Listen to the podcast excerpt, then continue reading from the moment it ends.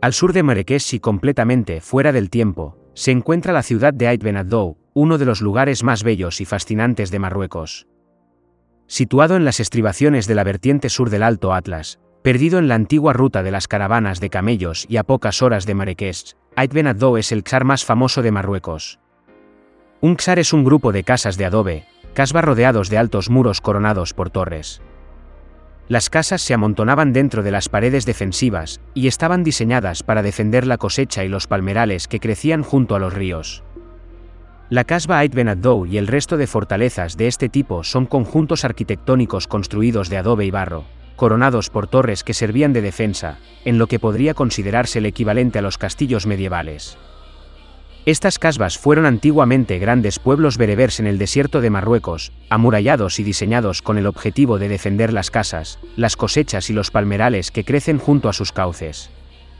Estos pueblos formaban grandes comunidades agrarias y mercantiles con una visión muy particular sobre el Islam. Adentrarse en este fuerte es perder por un instante la orientación.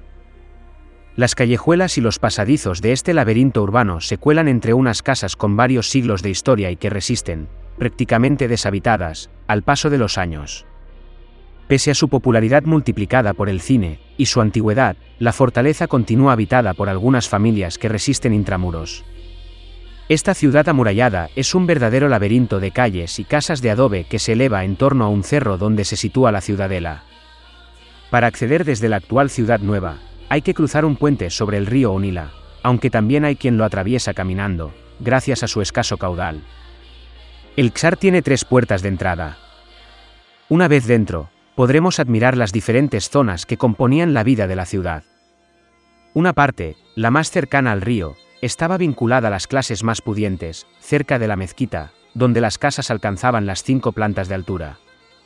Todavía es posible percibir esos matices pese a encontrarnos en un lugar casi vacío. Las murallas protegen todavía el conjunto monumental. La Torre del Homenaje de la Kasbah sirve para tomar referencias de la magnitud del lugar. Desde ella se obtiene una visión incomparable de este territorio desértico sobre el que solo las cumbres del Atlas rompen la monotonía del paisaje.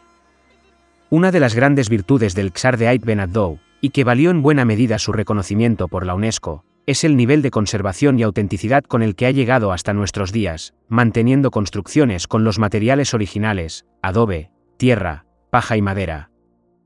Y es que aquí el cemento y el hormigón están prohibidos. Aït Benhaddou es una de las kasbahs mejor conservadas de todo Marruecos y representa un ejemplo sobresaliente de las fortalezas de la zona de los valles del Draa, Todgha, Dades y Su. El lugar toma el nombre en honor a su fundador, Benhaddou, que según la leyenda estableció aquí una tribu en setecientos cincuenta y siete. Se cree que su tumba está enterrada bajo la ciudad. Las construcciones del ksar actual pertenecen al siglo diecisiete, cuando la ciudad cobra importancia estratégica en el norte de África. No se sabe con determinación la fecha de la que data esta construcción, pero convencidos de su importancia, las autoridades protegieron este lugar desde el año mil novecientos cincuenta y tres.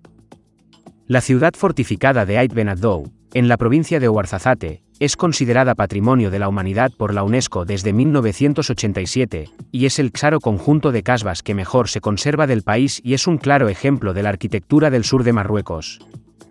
Aunque las torres y el laberinto de estrechas callejuelas que se ven hoy en día son principalmente del siglo diecisiete, la historia de Aït Benhaddou se remonta a casi mil años atrás.